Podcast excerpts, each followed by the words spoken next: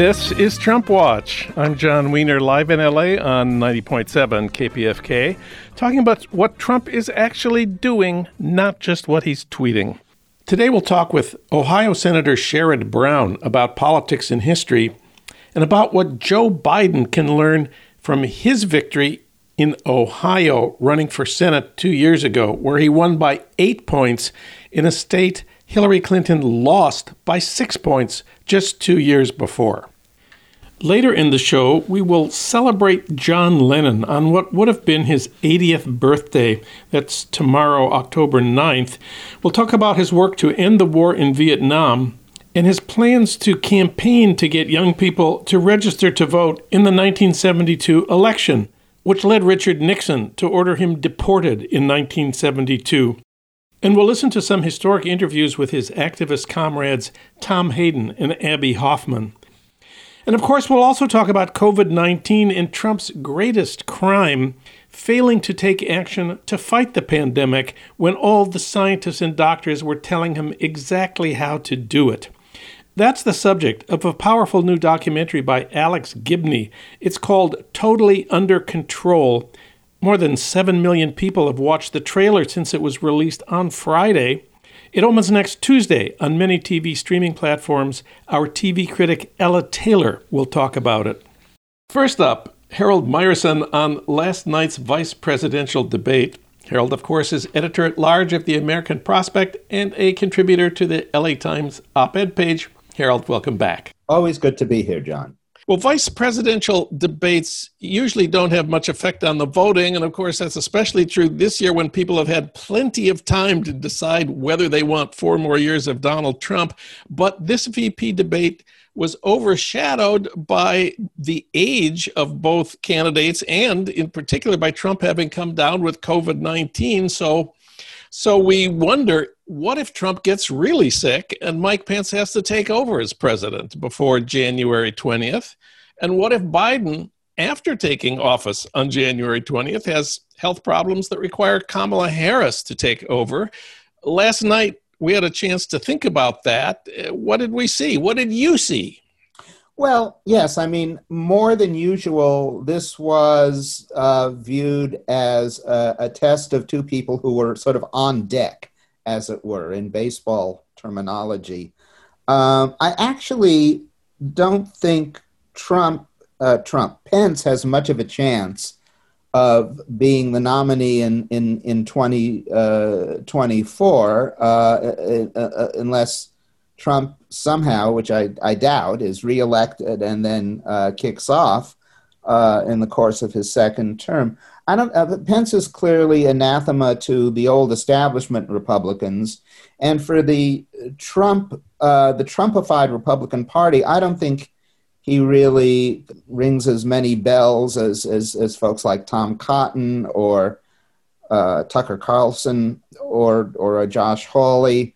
On the other hand, uh, Harris certainly would be uh, the establishment Democratic choice if Biden served one term and elected not to run for reelection.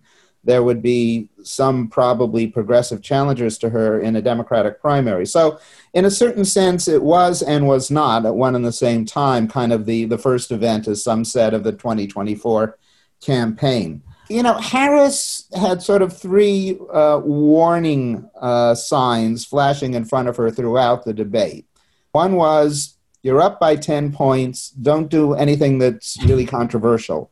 The second right. was, you're a woman, don't do anything that's really controversial. The third was, you're an African American, don't do anything that's really controversial and she didn't. Uh, she's uh, shown in uh, the debates during the Democratic primaries and uh, throughout her career a capacity to really uh, deliver zingers, um, you know, to uh, underscore the the folly or shortcomings of whatever her opponent was saying. the zingers were unzunged, as it were, last night. She, she I think, made a clearly effective attack on the Trump administration's failure to deal with the pandemic. That was her central message. Uh, there was no real way that uh, Pence could defend that, so he chose kind of the filibuster solution. He just kept talking and talking and talking into into Harris's time, uh, which I think probably didn't endear him to uh, many, uh, assuming the Trump campaign realizes it has to win back a large number of women who are swing voters. I, I, I think all the mansplaining did not work wonders in that regard. Uh, I, I, think uh, Kamala, you know, accomplished her mission. Uh, she got her critique across. She didn't really uh, come off as uh, un- unduly combative, which apparently is a bad thing in a woman and a bad thing in an African American, though it's perfectly fine if you're male and white. And uh, uh, I would expect that this debate will have little to any effect on people's voting preferences. You know, I thought beforehand, Pence has a really impossible task. There, there is no way you can defend Trump on his failures in facing the pandemic. So I almost felt a little sorry for him. There wasn't much he could really do about it except lie. But then his lies were so irritating and so brazen, I, I lost whatever sympathy I might have had for the impossible task that he faced. Well, they were irritating, brazen, and long-winded. Uh, the the long-winded is only is, the, is is the only thing that could make it worse than irritating and brazen, but it did. I mean, not only were they ridiculous, but they were ridiculous to the point of cutting into uh, uh, Kamala Harris's times. Let me interrupt you with an irritating and brazen lie. it's not enough that I said it in my own time. So uh, yeah, uh, I, I I think he uh, labored under a handicap and he made it worse on the one hand, he was condescending uh, to both the his opponent and the woman moderator, uh, which was infuriating. But he was also kind of boring and lifeless and inexpressive, and uh, it's kind of an interesting combination to be both infuriating and boring at the same time. It is, and I mean, well, the boring is who he is, you know, beyond the usual level of distortion that Republicans have to go through when defending things like tax cuts that really only benefit the top 1%, uh, to have to descend to a level of deception uh, that being Donald Trump's defender requires, uh, you know, is, is much worse. And then to compound that with just sort of droning on and on and on and droning uh, straight through, uh, you know, uh, Susan Page, the moderator's repeated attempts to get him to adhere to time limits, just just compounded it. So I, I'm I'm not surprised that the post debate polling shows what it basically shows is uh, people believe Harris won by a margin more or less equivalent to the presidential preference margins, in which Biden now leads Trump by maybe 10 points, maybe even a dozen. So if Pence had an impossible task, as you suggest, Kamala Harris had a difficult one in that she couldn't be the angry black woman, but she also had to be presidential, the kind of person who could be the Democrats' candidate in four years. And of course, some some commentators afterwards even wrote that at the nation.com. Joan Walsh wrote, quote, I think I finally saw our first female president who also happens to be of black and East Asian Indian descent, close quote. Do you think that kind of perspective on last night is going too far? Maybe a little, but I don't think we saw the full Kamala Harris last night. I think we saw Kamala working under peculiar constraints. Now, somewhat uh, like Barack Obama during his presidency, the racism and, in this case, the sexism that uh, abounds in our land is, is always going to place some constraints on her. But I think she acquitted herself certainly well enough so that she certainly uh, could be seen as a plausible president. Uh, I think you know, it, you, you can't disaggregate her perpetual almost smile from the, the, the burdens under which uh, society forced her to labor. But she certainly came across as critical but not disagreeable, which I think was the tightrope she had to walk. She did that, and I, I, I think she certainly uh, made the case simply by comporting herself reasonably well and making some cases reasonably well, though not going in for the kill, uh, that, yeah, she's certainly a plausible president. Well, let's talk about Trump's week. How bad has the last week been for Trump? Or, or let me put this another way Has there ever been another candidate in your lifetime who had as bad a week as Trump has had this past week?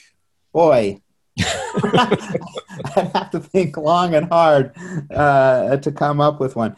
Uh, it, it, probably not. And uh, you know what? What dominates the last week are two huge unforced errors. The first being his conduct in the first presidential debate, the second being his statement that he didn't want to have any stimulus until after he was elected, in which case you almost thinking maybe he's saying, if you don't vote for me, I'm not going to approve this at all. Both of which have, you know, I, I think are, you know, shooting yourself way higher than, uh, way higher than the foot. uh, I, I, I, think those are really, you know, clearly damaging mistakes. Uh, the, his polling went south after uh, the first debate, and the market went south, which is his one metric for how the economy is doing, when he said he wouldn't back any stimulus until uh, after he was elected, which maybe never, of course. So, um, uh, yeah, he, he had a crummy week, and that is entirely apart from his coming down uh, with COVID 19 with all of the masklessness that he exhibited uh, for the last uh, really six months for the White House event that apparently laid low half his staff and Lord knows who else, including you know a number of Republicans on the Senate Judiciary Committee, which will be uh, having confirmation hearings uh, for Judge Barrett next week. So yeah, he had a, a majorly crummy week. But then he went on, he made a video the afternoon before the vice presidential debate where he's standing wearing his you know blue suit and red tie and maybe it's the rose garden or something and he says that getting covid-19 was quote a blessing from god close quote which i think the other people who have gotten sick don't feel the same way. It seems like this is uh, you know the steroids talking. If you look at the the side effects of the steroids that he's taking high on the list is euphoria and mania so so he is living in kind of a a, a drug induced state of euphoria which is not that good really for the rest of us Probably not. I mean, what he was living in even before that was not very good for the rest of us. But to compound it, uh, to compound it with euphoria-related uh, delusions, uh, has only got to make matters worse. Yeah, I, I, I, to the extent that his getting the disease was somehow exceptional, I don't think it was really that God sent it to him. It's that he got medical treatment, the likes of which all Americans should be entitled to, but virtually none of them get. And I don't think God had anything to do with it. Well, he did say in that video that he wants everyone to get the same medical treatment he did, which is a very generous thing since he got the best medical treatment of anyone in the world. Uh, on the other hand, you were probably about to remind us that he's trying to abolish and has spent the last four years trying to abolish Obamacare, the only source of medical insurance for 20 or 30 million people. Uh, it seems there's an inconsistency there.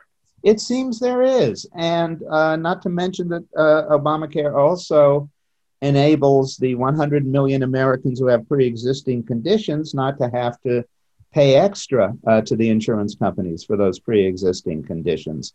So, yeah, there is an inconsistency there. And it should be noted that uh, when uh, Susan Page, the moderator in this week's vice presidential debate, asked Vice President Pence about what the administration's plan, which they say they have, uh, what their plan is uh, to cover pre-existing conditions. He never actually got around to answering that question. So, yet uh, a, a, further moment of emperor wearing no clothes but getting goddamn good treatment at Walter Reed Hospital. Harold Meyerson, read him at prospect.org. Thank you, Harold. Always great to have you on the show. Always great to be here, John. Next up, talking politics and history with Sherrod Brown. One note this interview was recorded before Trump was hospitalized for COVID 19. Of course, Sherrod Brown is the senior senator from Ohio, first elected in 2006. He was reelected in 2018. He won by seven points in a state Hillary Clinton had lost by eight points just two years earlier. Now he's got a new book out in paperback. It's called Desk 88 Eight Progressive Senators Who Changed America. It's an honor and a pleasure to say, Sherrod Brown, welcome back. Thanks. Good to be back on your show. Thank you. Thanks for speaking out as a progressive. Well, at the end of Desk 88, you talk about your own reelection in 2018. And let's say it again you won by seven points in a state Hillary had lost by eight points just two years earlier. We have an important question about that. What are the lessons for Joe Biden in Ohio in 2020 from the experiences of Hillary in 2016 and you in 2018? Well, first of all, elections elections are only about whose side are you on. And Trump came to Ohio in 16 and convinced enough voters, uh, stunningly in many ways, enough voters that um, he was on their side. And he put out a phony populism that more and more people understand, more and more people are onto. Uh, and I, I, Biden, Biden needs to do what he's mostly doing, and that is talk about the dignity of work, run a campaign and promise to run a government through the eyes of workers. Make that contrast of the dignity of work with with Trump's betrayal of workers, where Trump has opposed the minimum wage, taken away overtime for 100,000 Ohio workers, uh, taken away the unemployment benefit, $600 a week, that kept hundreds of thousands of Ohioans out of poverty. Uh, hundreds of thousands of Ohioans lost their unemployment August 1st as they did elsewhere in the country. How are they going to pay? They can't find jobs in this economy. How are they going to pay their their their rent or their mortgage? How are they going to pay their gas bill? How are they going to provide food for their kids when they lost that six hundred dollars a week that that really kept them out of poverty? So. Because elections are about contrast, and Biden has been a friend to workers, and Trump has betrayed them. Uh, I there are and there are way more examples than that. That's how to make that contrast with Trump, and I think you'll see enough of the Trump 16 voters move away from him towards Biden because of that. And I imagine Joe Biden knows all about how you won in 2018 after Hillary lost in 2016. Well, Biden, Biden is a smart guy, and Biden's campaign has looked a lot at Ohio. And I, I think you can see in Biden, I mean, Biden at the Democratic convention, Joe and the vice president, a number of others used the word dignity, dignity of work, the human dignity, the way Dr. King did. I mean, the, the term dignity of work is is is hardly my invention. Uh, it was um, Pope Leo is my first coming upon that term, who was the labor pope at the turn of the last century, and and then Dr. King used the term dignity of work repeatedly. And King King understood uh, the, the the overlap of of civil rights and workers and labor rights. And I mean, look where he was when he was assassinated. He was in Memphis fighting for the most, some of the most um, oppressed workers uh, in the country. Workers almost entirely black or maybe all black, not paid well, few benefits, terrible working conditions. A couple of workers had been killed. I don't remember precisely, but but I think killed by a garbage compactor only in the few weeks leading up to the strike. Uh, so Dr. King understood dignity of work and as I mean, well, interestingly, back um, your, your your U.S. Senator Kamala Harris, soon after she was in office, she and I were sitting on the Senate floor one day after the Dr. King holiday, and we were talking about our speeches at Dr. King holidays and our uh, she, I think, in L.A. I'm not sure, and I was in Cleveland, and and we were sitting on the floor, and she said in the Senate, and she we're talking. She said, "What'd you talk about?" I talked about the dignity of work, and I was quoting King. And and about a week later, she walks up to me. She hands me a book. That's the name of the book was "All Work Has Dignity," mm. and or "All Labor Has Dignity." I think it was "All Labor Has Dignity." It was a compilation of King's speeches to unions and to worker groups um, in the last ten years of his life. And King, in the last years of his life, he was more and more intertwined with the labor movement much of the labor movement very supportive, not all the labor movement, it would be now, but uh, times have changed in some ways for the better. Well, the um, the new paperback of your book, Desk 88, has an afterword. Seems like it was written last week. It takes up the question of what the way you put it is when the stars next align for progressives to be in power in Washington, and that may well happen on January 20th. The polls say Biden is likely to win the election. The Democrats will take control of the Senate. Uh, so let us assume Biden takes the oath of office on January 20th and a new Democratic Senate is seated. What are your priorities for that day, that week, that month? Well, the priorities I think of mainstream Democrats, and that's from Bernie Sanders uh, and Elizabeth Warren and me and Joe Biden and and uh, you know Kamala Harris and a number of others, is we need we need to move quickly. Uh, we need to do things that will give people benefits immediately, such as minimum wage, allowing Medicare buy-in at 55, uh, the giving unions the right to organize. We need we need to do we need to expand democracy, and that means the John Lewis Voting Rights Act. It means ending the redistricting abuses. It means giving people restoring democracy that much of it has been compromised. Um, but I, I, I think of it in this way that, that we that there are three great moral issues of our times climate change that your state has been so afflicted with not just now but other times climate change race, racial disparities and income inequality. And i think democrats will govern always with those three things. And that that's immigration reform. It's a higher minimum wage. It's a tax system the child tax credit where low income people get a better deal from their government instead of tax breaks for the rich. We do tax breaks for for lower income working families. We know who the essential workers are, and the pandemic has been the great revealer. It's shown who the essential workers are in this mm-hmm. country. They're mostly women. They're disproportionately people of color, and they're mostly low paid. And they they you know they drive the buses. They take care of they they change the linen at the hospital. They they work in grocery stores and drugstores. They ex- are exposed to the virus, not making a lot of money. Then they go home anxious about whether they're exposing their families. They have to they have to be at the front of the line this time.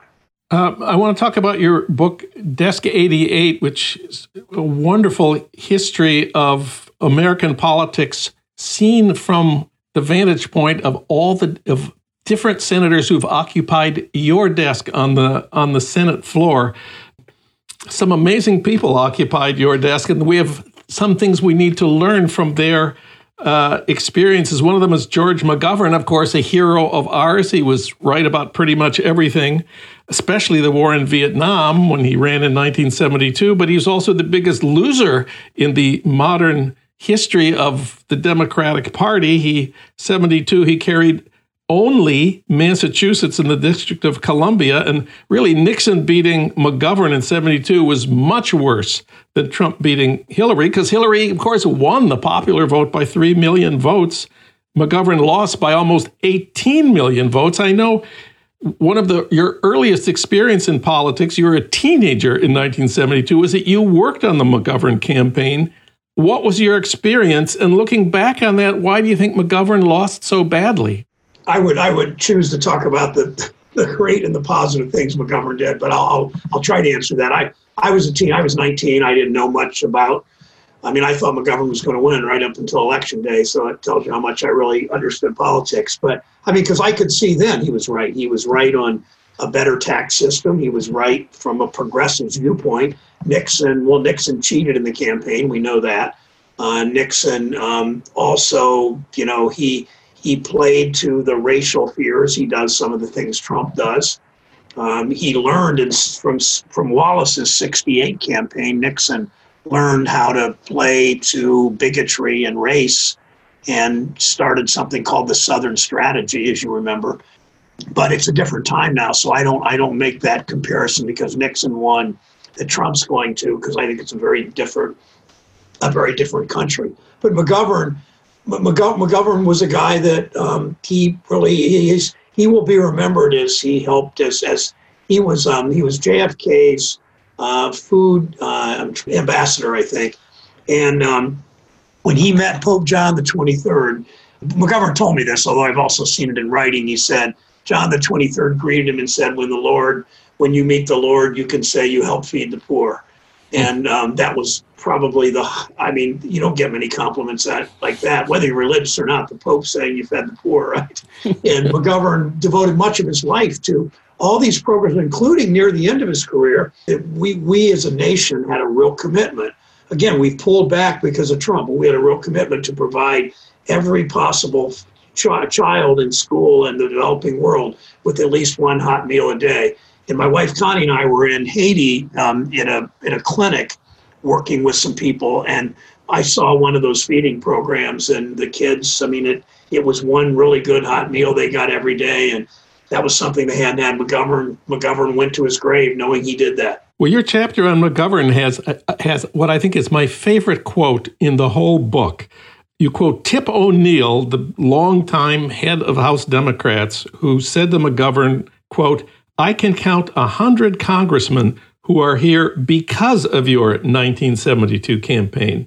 Close quote. The biggest loss the Democrats had suffered in modern history. Please explain that. And I wasn't in Congress then, so I wasn't one of the hundred, but there were all kinds of people that started their political that that were interested in politics because McGovern pulled them in. They they had maybe been they had protested the war. They were interested in the environment. The first Earth Day took place two years earlier, 1970. They had come out of the civil rights movement, and McGovern was their entry vehicle into political action, into electoral politics. And that, that meant that a whole lot of people that had worked with McGovern that had the same crushing election night that, that all of us had that were involved. And they decided, you know, this isn't the end, this is the beginning. They then ran, two years later, I ran for the legislature. Um, and got elected in Ohio. And I, I don't I don't know if I would have run if it weren't for McGovern, but it certainly made a big impact on me that electoral politics is something that that I can do and that we need people, we need progressive, outspoken progressive activists to do it. When we look at Donald Trump, we think of the Republican Party that he's changed so drastically, and we wonder why haven't more Republicans said this is not what we want our party to be? There aren't very many Republicans who've changed their minds about the trajectory of their party. Your book has some fascinating examples of people in politics who did change their minds. They're really my favorite people in your book, starting with Hugo Black from Alabama, elected to the Senate in 1926. He he was a member of the Ku Klux Klan, but he changed his mind in and changed sides in the great battles of the 1930s. It's a fabulous story, and thank you for telling it. Summarize it briefly for us now. Well, okay, he uh, Black, when he Black was a trial lawyer and a judge, and uh, I'm what they called a judge in LA in Birmingham, and he um, when he ran for office, he said, "I have to choose between the big mules. The big mules were the power companies, the steel companies, the mining companies, the people that controlled Alabama, and blacks weren't voting in those days, as of course you know. Um, he had to choose between the big mules and the KKK. He said those were the only two choices to run for office." I, I, don't know that that was true, but that's the way he looked at it. And he um, he disclaimed his membership. He never denied it. He quickly renounced the Klan.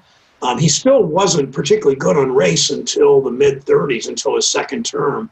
And he was um, he probably did more for workers than anybody in the Senate, except for um, Senator Wagner of New York, and the minimum wage and the eight-hour workday and and, and and collective bargaining. So I, I heard what you said at the beginning of that question about Republicans now, uh, and I I, um, I wrote a um, I, wrote in the, in the in the afterword that I wrote this past summer. Um, I spoke about impeachment and the virus, and um, watching watching a bunch of my spineless colleagues.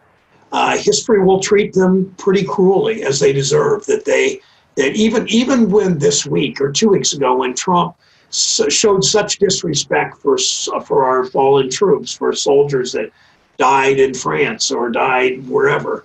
That Trump showed such disrespect for them. I heard hardly a Republican criticize it. They are they are afraid. I wrote in the impeachment part of that last chapter.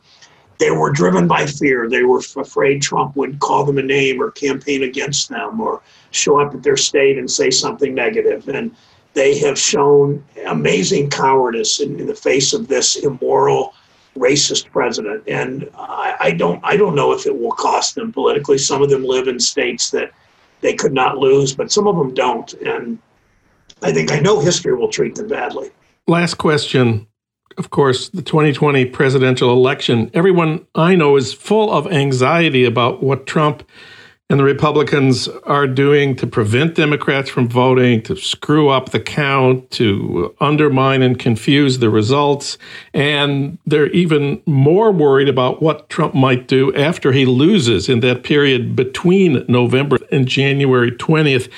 Are you at all optimistic we're going to get through that period with our democracy intact? We're going to get through it. He's going to lose, and he's going to cry foul play. He may try to, you know, they'll, the Democrats are more likely to vote early, Republicans are more likely to vote election day. The initial numbers may show Trump winning. He's going to declare victory. He's going to say Democrats um, that these votes are all corrupt and rigged, and he's going to do all that stuff. And in the end, the Secret Service and the military will remove him from his office if he doesn't move himself by January 20th. I feel that we're going to beat him. I, I'm, I'm concerned about his cheating and his lying. We've never seen a president do anything like this. Nixon at his worst wasn't this. But it means it means two things. It means we've got to really we've really got to be act acting the kind of activists and get every possible vote, including those of you that live in states that are clearly going our way or clearly going the other way that that you do all you can with any relatives, younger people, especially in other states or even in your home state. Um, and it means that um, we've got to be vigilant, but it, it also means vote early that we should vote. Um, we should vote. If you could vote in person early, a month before the election, like you can in Ohio, go vote early or send in your absentee ballot. And the post office absolutely can handle these ballots. I have no doubt, is in spite of the the um, idiot that's now running the post office, the political hack. There's no doubt they can. The postal service, the workers. I meet with postal workers pretty often. There, there is no doubt they will run this election. This may these mail-in votes the way they need to. I'll give you one set of numbers country of 300 million people, right? The Postal Service handles 400 million pieces of mail per day, 400 million. The most people that would vote absentee would be 150 million over the space of a month. So you've got, they handle 400 million a day. They can sure handle an extra 150 million over a month's period. So Postal Service will do it right. We should vote early, uh, and we should be vigilant about Trump's cheating. Sherrod Brown, of course, he's the senior senator from Ohio. His new book out in paperback is Desk 88 Eight Progressive Senators Who Changed America. It's a terrific book. Thank you, Senator Brown. It was a pleasure to be on again. Good to see you again. Thanks. Be safe.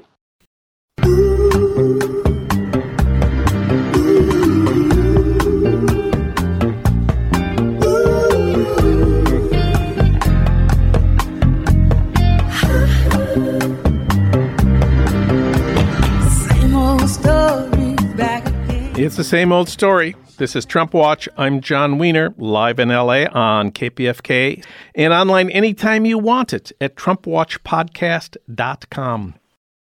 The coronavirus pandemic, we could have done it right. The fact that we didn't is Donald Trump's worst crime, and it's the subject of a powerful new documentary from Alex Gibney called Totally Under Control. For comment, we turn, of course, to Ella Taylor. She's a longtime film critic and writer whose work has appeared in the LA Weekly, the New York Times, and at NPR.org. Ella, welcome back. Good to be here, Jon. Well, I saw that the trailer for Alex Gibney's new film, Totally Under Control, came out on Friday by coincidence, the day Trump went into the hospital to be treated for COVID 19. And the trailer then got more than 6 million viewers in its first 72 hours. They added a, a, closing credit line that said um, two days after this movie was completed, um, Donald Trump tested positive for COVID. so tell us, tell us about Totally Under Control. Well, its its style and, and method is uh, is very similar to Agents of Chaos, uh, which Alex Gibney made also, um, which is to say that it's an incredibly thorough. Um, I don't want to say comprehensive because the horrors are increasing daily, um, but it's it has three directors. One is Alex Gibney, uh, Suzanne Hillinger, and Ophelia Harutyunyan um, and a huge team of researchers, editors. There were four editors on the film, which is something. Um, and uh, the screenplay, uh, the voiceover is is uh, Alex Gibney. And you also get some insight into the enormous challenges of doing a talking head for a visual documentary under COVID, because you see them in front of these plastic curtains and so on there is a huge amount in this film And if you thought you knew everything about how uh, the bungling of the COVID crisis came about, you don't. uh, but it's all brought together very uh, smoothly by um, Gibney and his co directors. Um, and it, it really illustrates the how and the when and the why of three different areas in relation to the handling of the pandemic, which we don't need to say was has been absolutely appalling, but I'll say it anyway. One is uh, the politicization of a public health health crisis. Another is the adjacent um, contempt for science and, and all those who represent the scientific community. And the third thing is the absolute rank incompetence and bungling of an administration that was crippled by constant turnover and uh, the appointment of people who have no skills in the area that they're supposed to be administrating administering, excuse me, I'm getting becoming American. it spans the the beginning of of COVID in Wuhan and the United States and, and South Korea. It uses a lot of footage, a lot of interviews, some of which you'll seen uh, you've seen before, and uh, his star witness is Dr. Rick Rick Bright, um, who was with the NIH, National Institutions of Health, until two days ago. He's the whistleblower who uh, pushed back against the administration that was just ignoring um, all the pre planning for the COVID virus. And he was sidelined into a completely irrelevant occupation. And this Tuesday, it's not in the film, but I just learned that, that he resigned this Tuesday and uh, has come out with a, law, a lot more details, whistleblowing details about just how this operation was bungled and, in fact, never really got off the ground. And he's especially strong on the ignoring of um, the pleas from scientists. Uh, immunologists and others who had predicted very accurately through mathematical modeling and, and such the path of the, of the pan- pandemic, and it turns out with astonishing accuracy. Um, there was also um, a woman named Nancy um, who very early on got the chance to sound off about how dreadful this was going to be and was immediately fired. So I have a question about how they made the film. I know the key to it is the talk, talking heads of the whistleblowers, the insiders, some of whom have resigned in protests o- over what happened.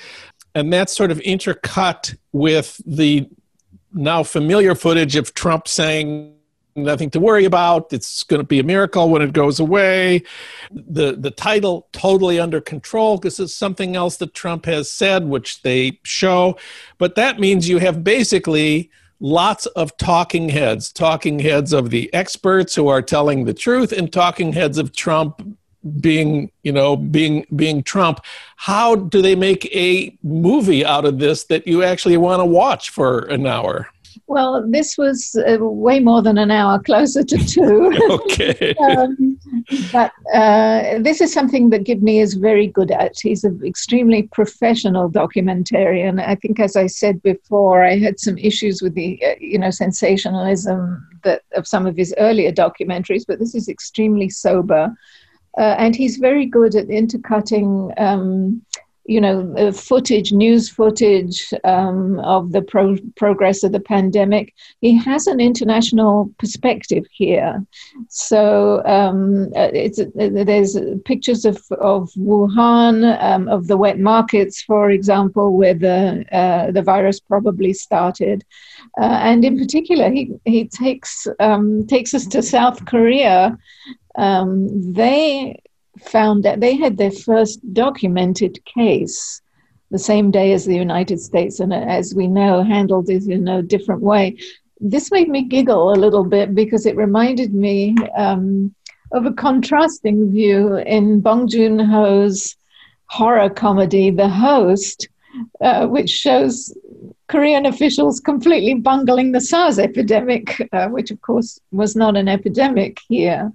But nonetheless, this time uh, South Korea handled the situation very well, including when uh, they had a, an increase. One thing I didn't know was that the, the South Korean second wave uh, resulted largely from um, attendance at mega churches, which they have many and they shut them down very quickly. And as a result, um, the incidence of, the, statistics show a, a, decrease. Some highlights, also in addition to that, um, was uh, you know perhaps the movie one of the movie's worst sinners is Jared Kushner, who tried very hard to to get the private sector to um, assume uh, the day to day operations, and when he failed blamed the government for their failure. Um, of course, Trump himself, uh, and uh, you know, don't let it dominate you. Uh, meanwhile, it's dominating his entire White House, as far as we can tell. There is some criticism of the Obama administration for flaws in response to the, Ebo- the Ebola um, crisis, but they then responded by creating a special department for pandemics which um, again I didn't know was I knew it was dissolved by the Trump administration, but it was specifically dissolved under John Bolton, um, who of course has, since then has tried to portray himself as a saint in opposition to um, to Trump. I mean, I'm glad he's there, but uh, he's no saint, that's for sure.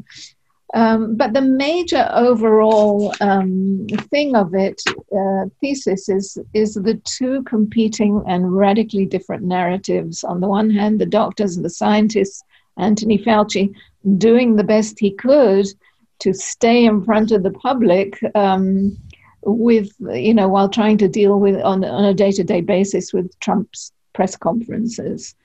And on the other hand, the politicians especially Trump, who kept saying, We've never seen anything like this. And that's where the movie is particularly strong because it provides very strong visual as well as verbal evidence that we've seen this many times before um, beginning with the 1918 um, flu pandemic, which caused you know absolute uh, disaster. So it's it's very good uh, both at evidence and at refutation. But of course, the ultimate uh, result of this is seven million infected and 200,000 deaths and counting.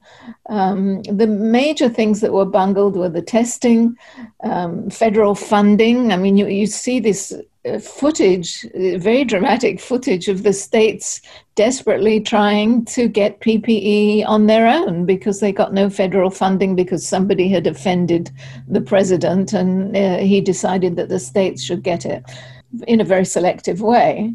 Uh, and the bungling of of uh, of lockdowns, which he kept trying to um, lock up again.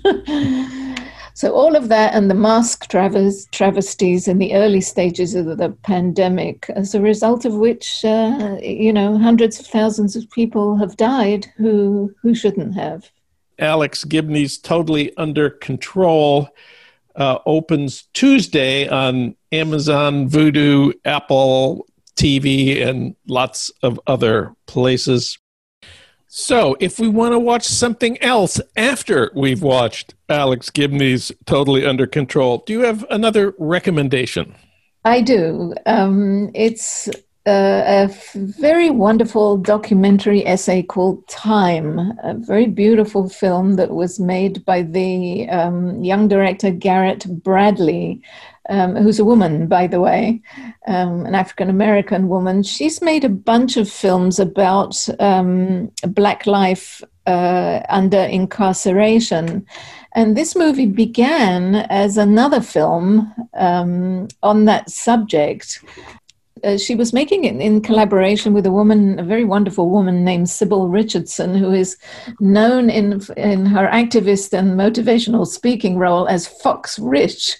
Um, uh, and I'll say a bit more about her in a minute. Um, but the uh, the director discovered that Fox Rich had a host of uh, black and white video diaries.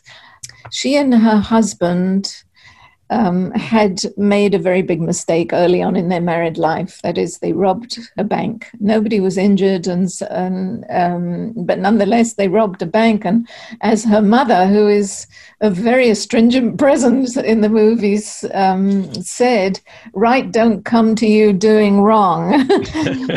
she was not happy with this. Um, the husband um, Rob was sent. Uh, Rob, his name is didn't occur to me. uh, that was a pun. Was sentenced to 60 years um, without parole, which is a very stiff sentence for a bank robbery in which no one was hurt.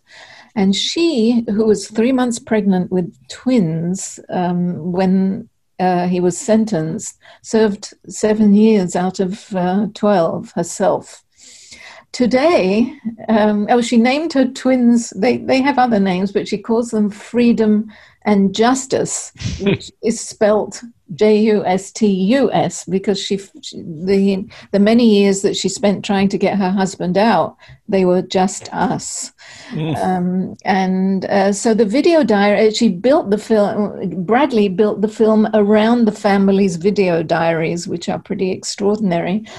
It's a portrait of a very strong, very patient, and very angry woman um, who's trying to negotiate all this while raising her children alone. Um, she now own, owns her own car dealership, and uh, she's also a extraordinary orator. We see um, footage of her speaking to other women whose husbands have been incarcerated, and she just has totally has the gift of the gab uh, in this in the best way. Um, she's highly intelligent. Um, so it's a film about uh, incarceration, but what makes it a, a documentary essay is that it's also a portrait of the daily lives uh, in the black community of women in the black community who are struggling uh, to make ends meet you know to um, to to keep their marriages alive um, there are mothers there are wives and so on. Um, Garrett Bradley was um, a student at UCLA, but she didn't feel like she was doing very well there. She came under the wing of the documentary filmmaker Billy Woodberry here in Los Angeles and became a, a, a part of his group, LA Rebellion, which was born during the Watts uprising. However, it's very clear to me that she was very influenced by Charles Burnett's He's another African American filmmaker, Killer of Sheep, which is an extraordinary portrait of daily black life that was set in an abattoir. it has the same beautiful kind of languorous atmospherics. It's a quiet film in, in many ways. Um, you can see that film uh, either uh, at, at, Milestone Video, which is a wonderful um, indie video outfit. Uh, you would have to buy it. Um, it's a special heritage legacy film at the Smith, Smithsonian.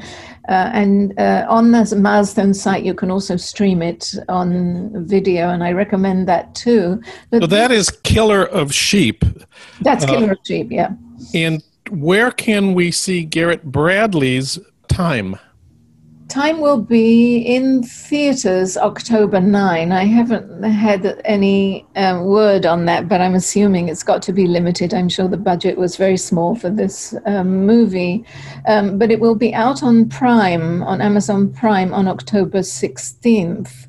And I want to add that the, uh, the movie jumps around a lot in time. So you see these twins as these two gorgeous little toddlers, um, and she's done a really fabulous job of raising them. One has just become a dentist, and we see him uh, put his white coat on and so on. It's actually extremely um, uplifting. And the other is also an extremely articulate, motivational speaker, and they're both absolutely beautiful young men. so it has the feel, a very lived-in feel. This this movie, and I can't recommend it highly enough. We have a little time left for one more. One more briefie, yes. This is a film that's just come out on Netflix. Um, another documentary. It's called Dick Johnson is Dead. Uh, it's directed by Kirsten uh, Johnson, who uh, is a cinematographer who also made a film called Camera Person about her life as a as a camera person. Um, she has since turned direct uh, director, and this is about her father who was a retired is a retired psychiatrist and also a seventh day adventist now hmm. that's an interesting factoid because uh, they don't drink and they don't dance but this man i can see why she adores her father so much because he's just a lovely bouncy easygoing open-minded man who was in the early stages of Alzheimer, uh, to which he lost his wife in the 1980s as well. Now, she asked him, uh, she was thinking about moving him from Seattle, where she grew up, to live with her and her two children, whose um, fathers live next door. So, it's a very unorthodox family to start with um, in her one bedroom apartment in New York, and she wanted to make a film about his death. Really, this is a film about the progress of his illness. Uh, which includes some fantasy sequences in which she sends him to heaven with all the things that he loves, and I don't want to preempt that. We see him lying in his own coffin, coffin and uh, we see a stuntman who looks just like him um, take a fatal fall on the street they also, uh, the highlight of the movie is an advance funeral because Dick Johnson, in fact, is not dead. In fact, today he's still alive. And he seems to enjoy it all. However, this was a little queasy making, not just the funeral, but the, the thing itself, because she asked him if he wanted to do all this. And she says, he said yes. But there is uh, something about the fact that it's all out of his hands and in hers. It's very compelling viewing. It probably de- delayed the progress of his illness because he wasn't just sitting around in her apartment, and probably delayed his death. Uh, and it's often very funny, and he's a very fun guy but still there was something about the fact that, that of her orchestrating all of this that made me feel a little queasy. So dick johnson is dead is on netflix now. We've also talked about time the video documentaries assembled by garrett bradley the black woman in New Orleans trying to get her husband out of prison. That will be streaming on October 16th on Amazon Prime. And number one, Alex Gibney's Totally Under Control uh, opens Tuesday on Amazon, Vudu, Apple TV, and lots of other places. Ella Taylor, thanks so much for talking with us this week. You are most welcome, Jon.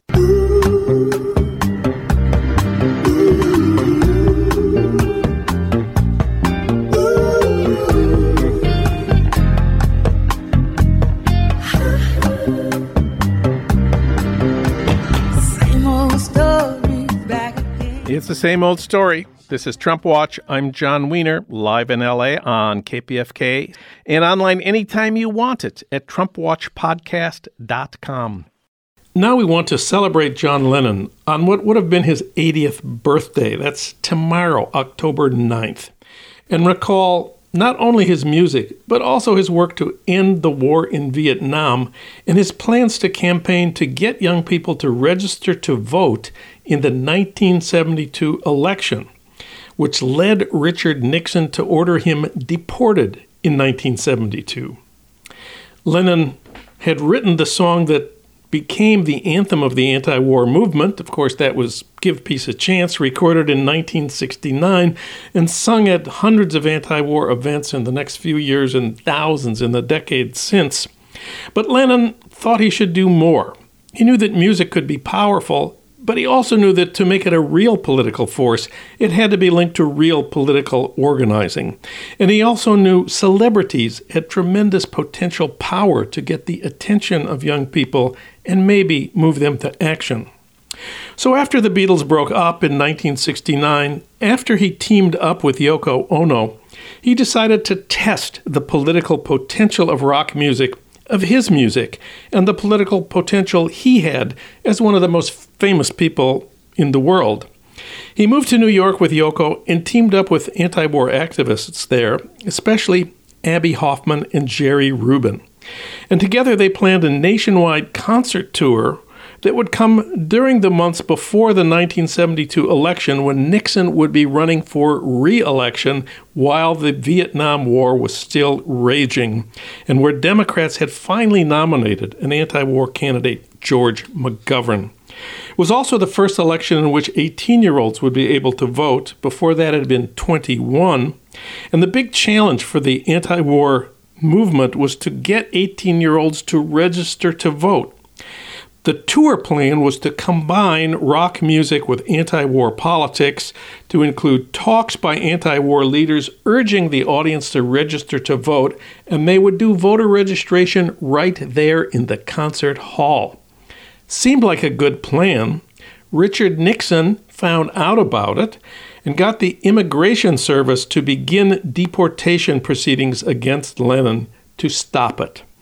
Lennon had to cancel the concert tour, and he spent the next several years in a legal battle in immigration court. Let him stay in the USA, we all said.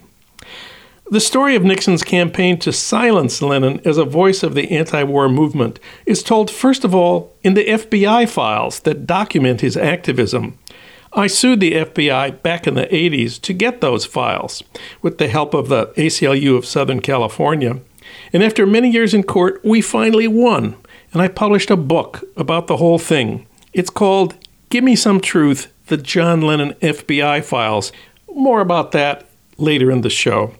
But first, some rare audio interviews I did in the 80s to document the story of Lennon's engagement with the anti war movement. First, Tom Hayden.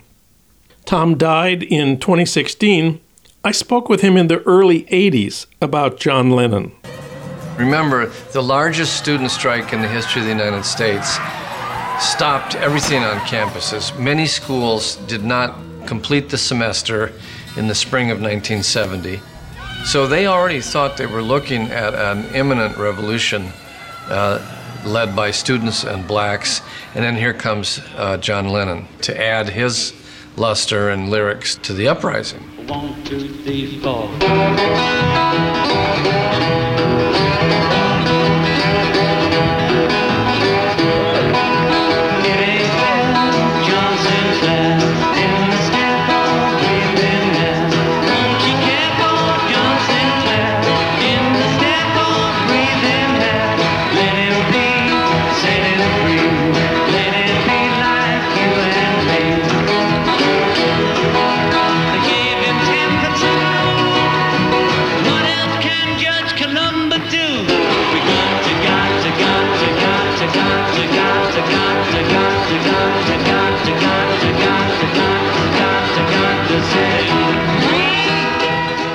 It's an exciting and optimistic moment. And the most amazing thing of all is 48 hours later, John Sinclair gets out of jail. Something no one thought would happen. So John and Yoko, Jerry and Abbie, they're just feeling triumphant.